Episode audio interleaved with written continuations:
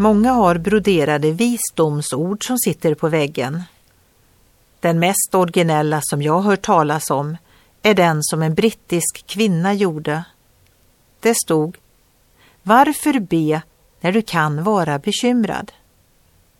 Vad stod det? Varför be när du kan vara bekymrad?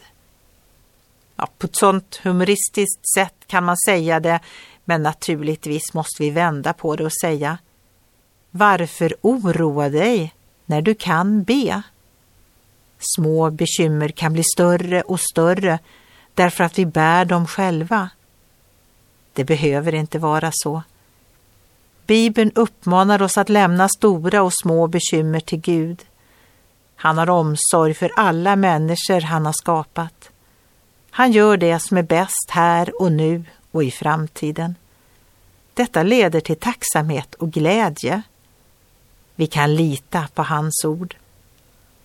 Ordet från Gud lyder så här. Gör er inga bekymmer för något, utan låt Gud i allt få veta era önskningar genom åkallan och bön med tacksägelse.